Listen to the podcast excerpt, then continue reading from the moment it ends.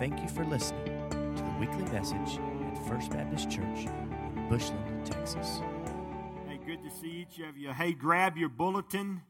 On the back of the bulletin is the title of the message this morning.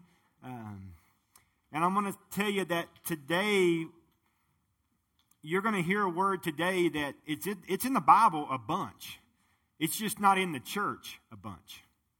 It's amazing how you can how you can have words that are in the Bible but you never hear them in church. I just don't I don't exactly get that. I don't know where we've come with that. But today we're going to look at a word that's in the Bible but um, but I'm going to tell you that it's not necessarily always heard in church. Very seldom in church today do you hear the word deny yourself. Deny yourself. Don't hear that a lot because we live in a day and time where God is great and you're supposed to come to church and the pastor tell you how great you are. That you don't need to change, you're great. Thanks for coming, you're awesome. You're the best thing since sliced bread and peanut butter, baby. You're awesome. All right? Now, that's true. For many of us, we're great people. We're awesome and, and all this other stuff. But I'm going to tell you the truth is, Jesus said, I have come for the sick, not the well. Well, I, I'm not sick. We're all a mess. I, your pastor, I'm a mess.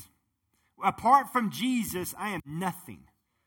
And man, we all need him. We all do. We all do. And so today we're going to look at what it means to, to, deny yourself. Because really, what we say is deny yourself. What? Deny myself? No. I live in America. I'm not going to deny myself. I mean, we, we feed this in America. Listen to this question. It's on your bulletin. How do you deny yourself in a culture that says it's all about you? That's hard, man. How do you deny yourself when you live in a culture that says it's all about you? And boy, do we ever live in that culture. And we need to go to your Bible, Gospel of Matthew. Go to Matthew 19. Matthew 19.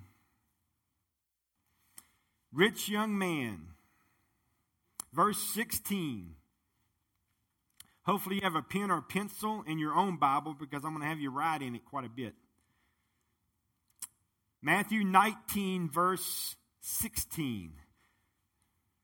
Matthew 19, 16. Now a man came up to Jesus and asked, Teacher, what good thing must I do to get eternal life? Why do you ask me what is good? Jesus replied. There's only one who is good.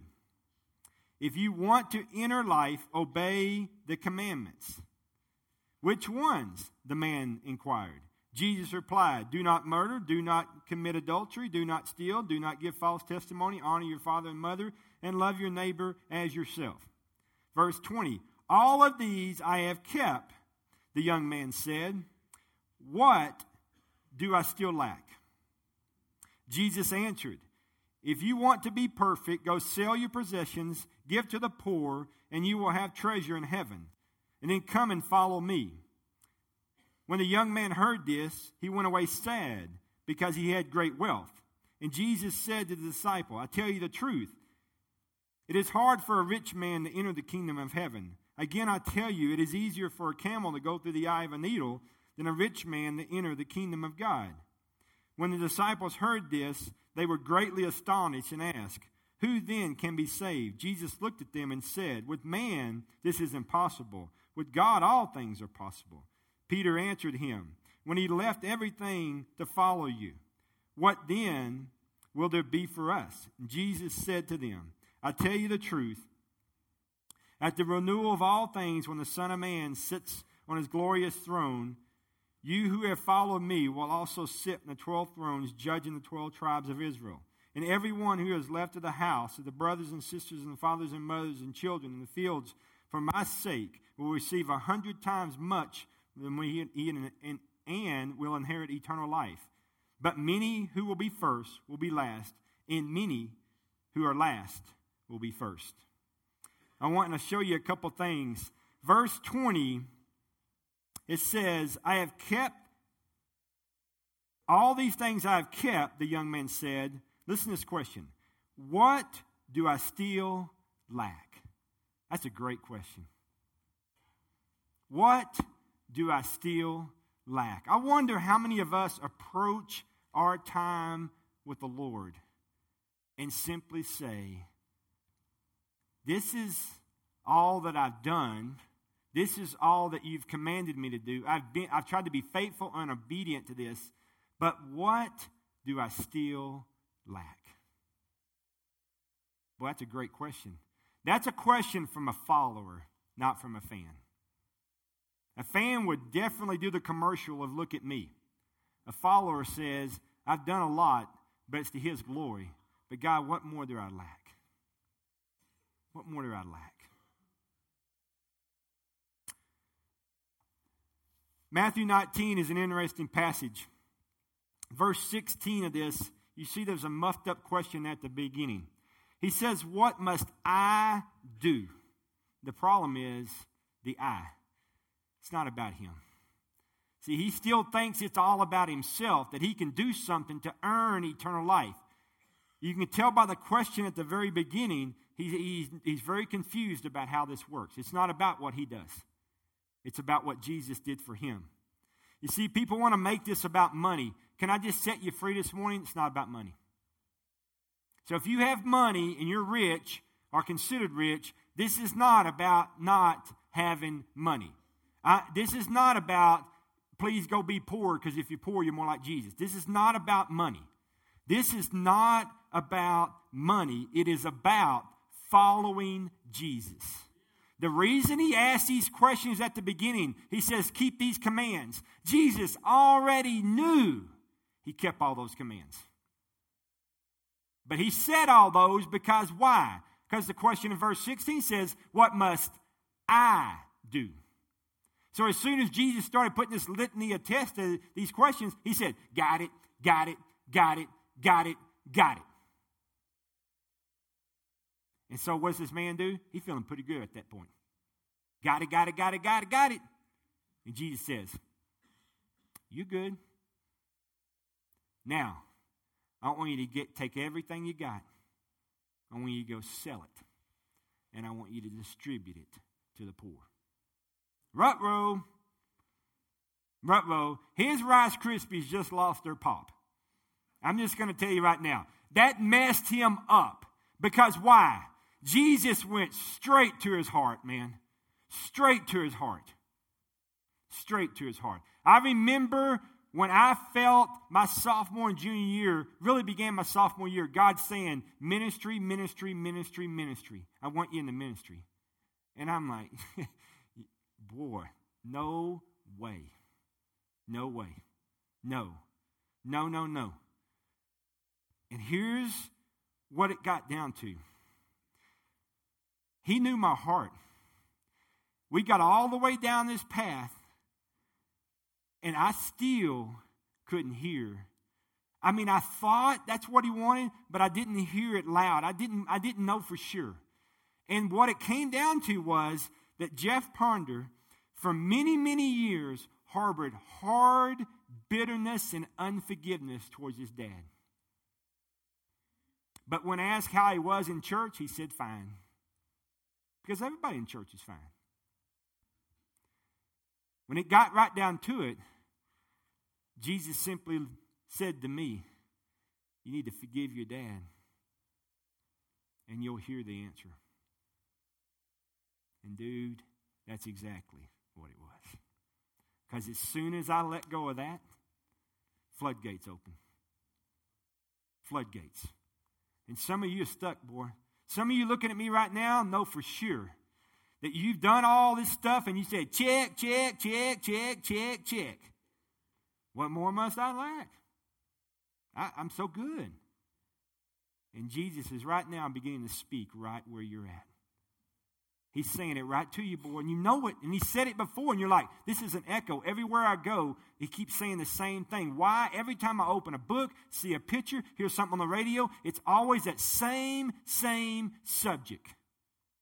because He knows your heart. And He knows you will not go past that spot where your heart is camped. My friends, here's what I've learned about the Bible the things I read and bother me the most are the things that that's where I'm at. That's what I found. You see, when I didn't forgive, I would always run across forgive as I forgave you. Hey, y'all hear that? Y'all need to forgive. They didn't read that. And they didn't need me to tell them that. I read that for me. But I always wanted to deflect it. The things that bother me most in Scripture are the things that I lack. That's what, that's what I found. There's a story of a pastor that went to Africa and he spoke for two weeks in these outdoor camps. And every time they would speak, they would go deeper in the woods, deeper in the woods, deeper in the woods. And they just set up this little uh, tent like area and they would just start preaching the gospel, having worship and preaching the gospel, having worship, preaching the gospel. And so these crowds would just come from all over this place. People just file in. I mean, all you got to do is just start singing, and here they come. And so this pastor finishes preaching. He gives invitation. These two men in the back come forward, and they get saved. I mean, radically saved, born again, child of the king. And so the pastor is visiting uh, after it's all over, and he, these guys come by and say hi and greet the pastor, and then they leave. They go back out into the woods. He never sees them, and they just scatter.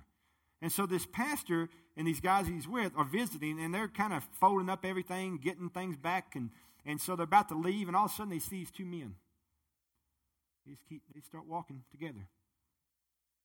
And, and the pastor's like, hey, that's those two guys that, that just got saved, right?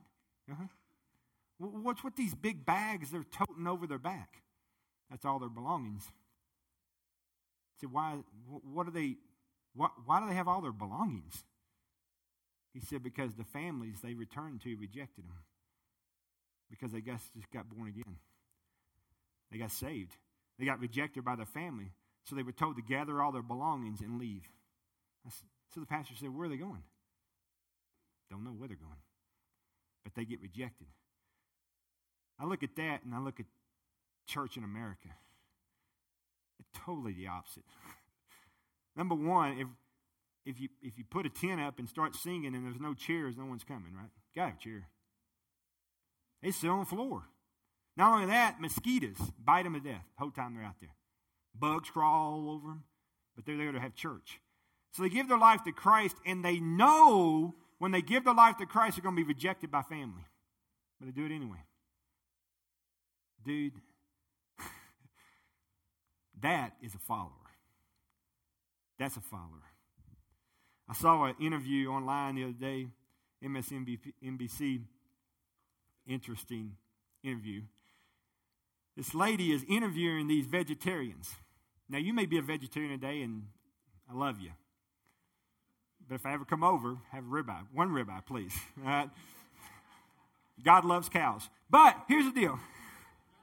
Sorry. He loves celery too. But here's the deal.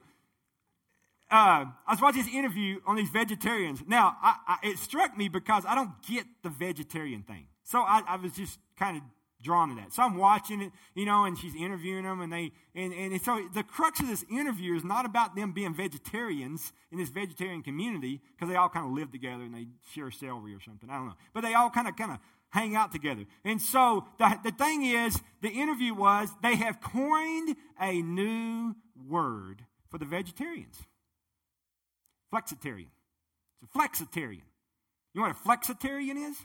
A flexitarian are vegetarians that get to be flexitarians every once in a while when they need a ribeye. So they become flexitarians. I'm just telling you, man, it'll come be in the dictionary in a couple of weeks. I mean, a couple years you have flexitarian. Now, she is so passionately believing that this is really a word. And she's so excited that she has experienced the freedom of flexitarianism. I'm like, oh my gosh, this woman probably drove here. She probably graduated from one of our universities. She probably votes too. I mean, I was just thinking of all kind of bad images of this. And so basically what it is, is a vegetarian that gets to choose whenever they want to to have meat. But that does not disqualify them from being vegetarians. So they can still hang out in their little club or clone or posse or whatever they call themselves. So they can still do that. All right? And so I was watching this and I was like, that's interesting. But that's so us. Because what we have learned to do in America is compartmentalize denying yourself. All right, I, I have no problem with smoking marijuana, so I will deny myself of marijuana. That's quite a denial there, since you've never done it. All right? Now, wait a minute, Jesus. This forgive thing? Nah. How about I got three over here I'm not doing? Just give me this one right here. This, this mulligan. I can take this one. He said, no, no, no, no, no. See, I used to do this all the time. When I was going to college and I was playing baseball, and I had this conversation with one of the guys, we had a bunch of guys went and ate lunch Friday, and I, I had this conversation with Scott, I think. I used to tell God, honest truth, I'm sorry to, to confess this as your pastor, how weak I was. I used to tell God, God, let me throw fastballs in the major leagues for you, and I'll sign uh, baseballs. I'll put my autograph on baseball for these little kids. But here's what I'll do for you, God if you let me play pro ball. I'll put some scripture on the baseball.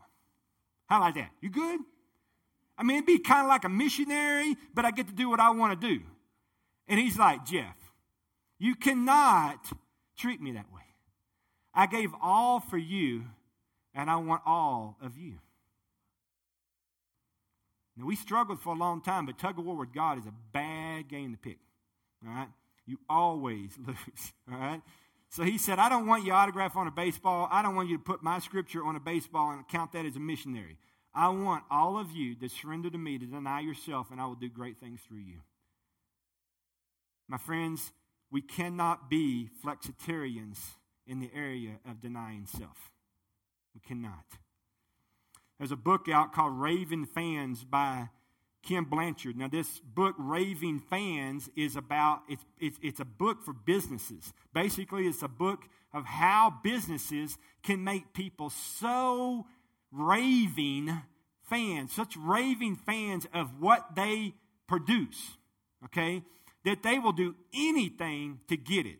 The NBA, the NFL, all this sports stuff, that's what they're all about, man. When you watch sports on TV, it is programmed for certain times. Like last night, man, they're going to put New England and the Colts in the prime time spot because they're going to get more viewers.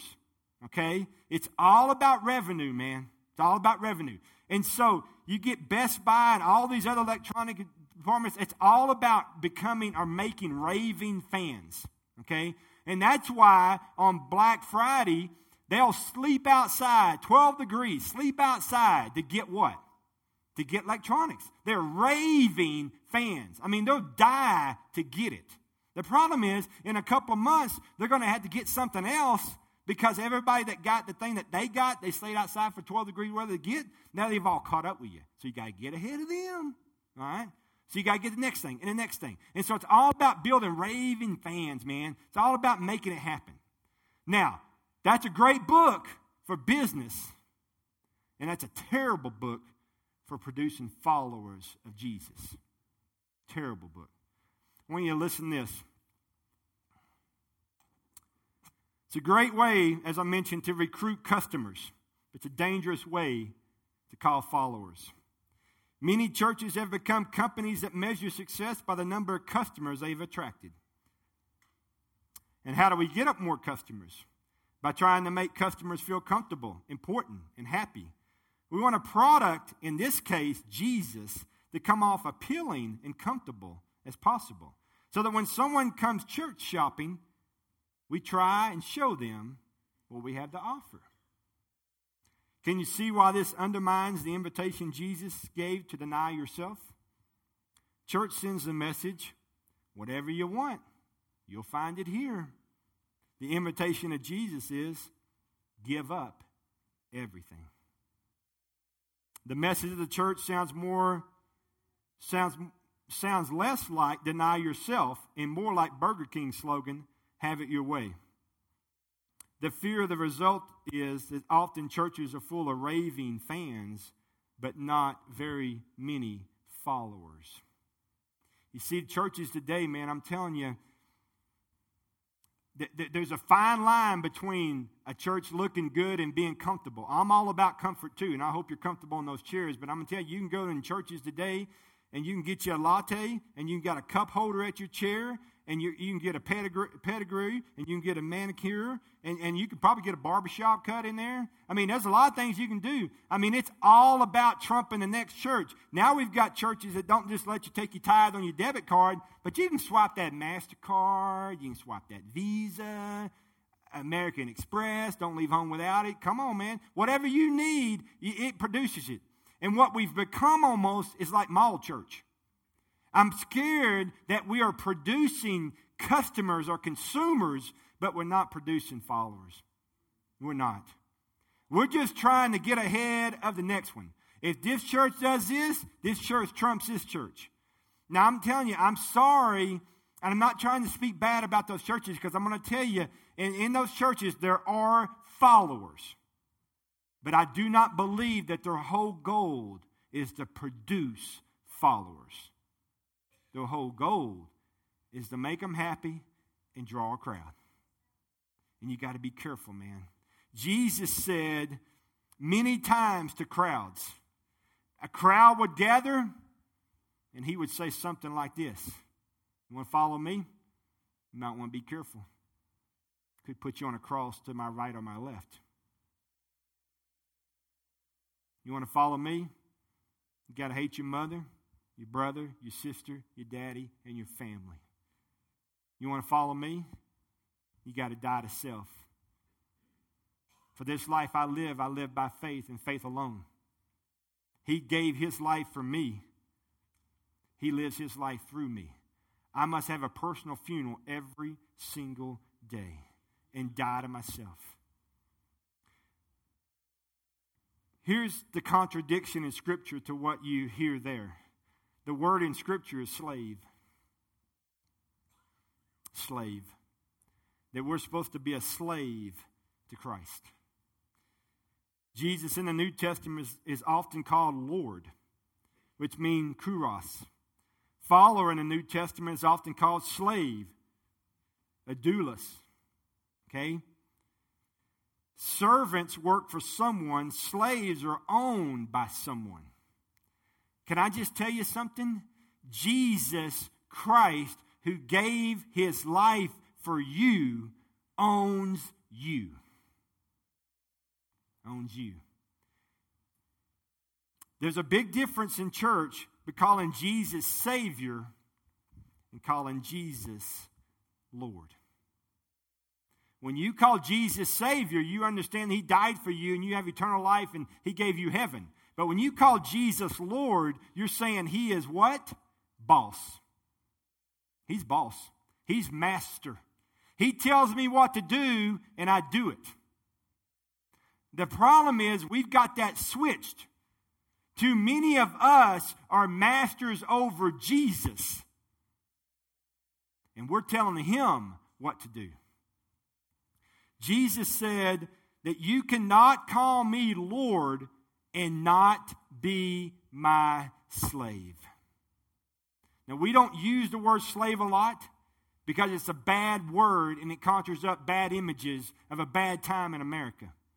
But, my friends, all through Scripture, Jesus says, You will be my slave.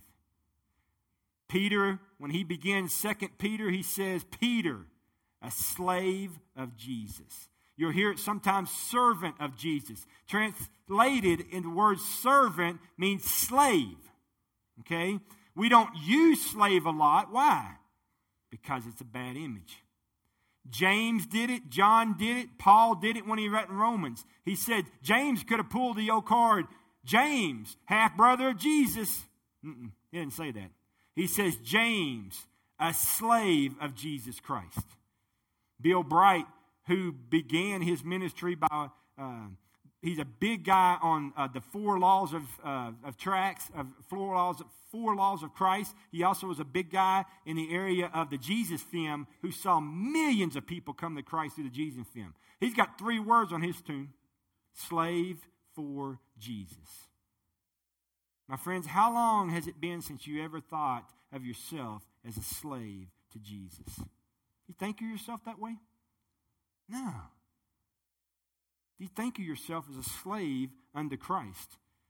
Normally, we don't. I want you to go to your Bible to Deuteronomy. Go to verse 15, I mean, chapter 15.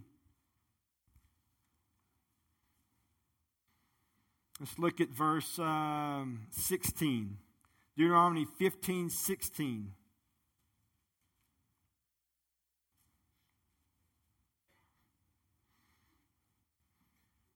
But if your servant says to you, I do not want to leave you because he loves you and your family and is well off with you, then take an owl and push it through his earlobe into the door, and he will become your servant for life. Do the same to your maidservant. Do not consider it a hardship to set your servant free because his service to you for these six years has been worth twice as much as that of a hired hand. And the Lord your God will bless you in everything you do. Bond servant. Let me set the table here. What's happening is after six years of being a slave, you can be set free by your master. Many people who have been slaves back then, when they were set free after six years, did not leave. They came back and wanted to remain a bond slave or a bond servant, where we get that term. Okay? Now, why in the world would you do that? Because you're thinking, man, if I was a slave for six years and they set me free, dude, I'd be free. I'd never go back to that life. Never. Never. Hmm. Interesting. I want you to go back to Matthew. I want you to keep that in mind. Bond servant. Could have been free, could have been free, but chose to go back. Look at verse 22 of that text, Matthew 19. Remember, Jesus has told him back in verse 21 that if you want this, you got to do what? You got to sell everything and give it to the poor. Okay? Then he says in 22 When the young man heard this, he went away sad because he had great worth or great wealth. He said, that does not make any sense whatsoever. If you have great wealth, why in the world would you walk away sad when you went back to it? Let me tell you why. you see, when you're a slave to the king, he says this to you I will never leave you. I will never, ever forsake you. You see, if you have my Jesus as your master, he says this to you I'll provide for you. I own the cattle on a thousand fields, dude. I'll take care of the sparrow. Oh, yeah. I'll clothe the lily of the field. How much more do I love you? I'll take care of you. You live life, I'm hopeless, empty, hollow, I know. But if you had my master, he would give you purpose, hope, and a relationship with him. And if you had my master, Jesus, he would call you friend. He would call you child. He would call you son. He would call you daughter. You see, if you had my master named Jesus, he would defend you, He would fight for you, He would be with you. And when you got tired, my master, Jesus, oh, He's strong. He'd take that burden off of you and He'd lift it over there and put it on Himself, and He'd give you a yoke that is light. When this world beats up on you, your slave out there in this old world that's broken, you can run back to your master and sit in his lap. And nobody will hug you like Jesus. Nobody will love you like Jesus. You see, the rich, the rich man, He could have had Jesus as his slave, as his master. And he walked away sad because he wouldn't give it up. And he knew he knew he was picking the wrong thing. He knew he was already sad. Why was he sad? Because he was choosing to follow the world and the money and to love all that stuff more. And he couldn't lay it down. And he couldn't go with Jesus. And he walked away sad. Why did those slaves go back to being bond slaves? Because they knew they could never get a master like they had. Never. My friends, let me say something to you. My prayer for this church and to all churches that we would be slaves, all of us. All of us in here would be slaves to Jesus. That we would, ma- we would be disguised out there as bankers, as doctors, as nurses, as administrators, as teachers, as salesmen. Be disguised in all these different ways. But underneath all that disguise out there, ain't nothing but a slave. We're just slaves, man. We're slaves and answer to our Lord, our Master, our King, our Jesus. And when we're broken by this world that we live in and we work in and we, we are in, guess what? We got a brother that sticks closer than a friend, man. We got a friend that sticks closer than a brother. We got Jesus. My friends, I'm going to say something to you. This world and all that it dances in front of you is hollow and empty and will leave you crying for your master. And some of you know that because you tried to dance to the music the world plays and it leaves you empty. It's time for you to dance at the music that Jesus gives you and quit accepting all that junk out there. Don't be like the rich man who wouldn't give it up and follow Jesus, but he took that wealth and all that it could give him, or he thought it could give him, and he left sad. He left sad. You see, today, if you had wealth and you had slave, and here you are. Walk to your pile. Walk to it. You say, well, we don't have to do that. No, he doesn't force you to do that. But can I tell you something? It goes on every day. It goes on every day. You know what wealth is? I'm not talking about money, okay? I'm talking about having everything you want and chasing after everything, everything, everything, everything, everything that you think that you need to make you happy.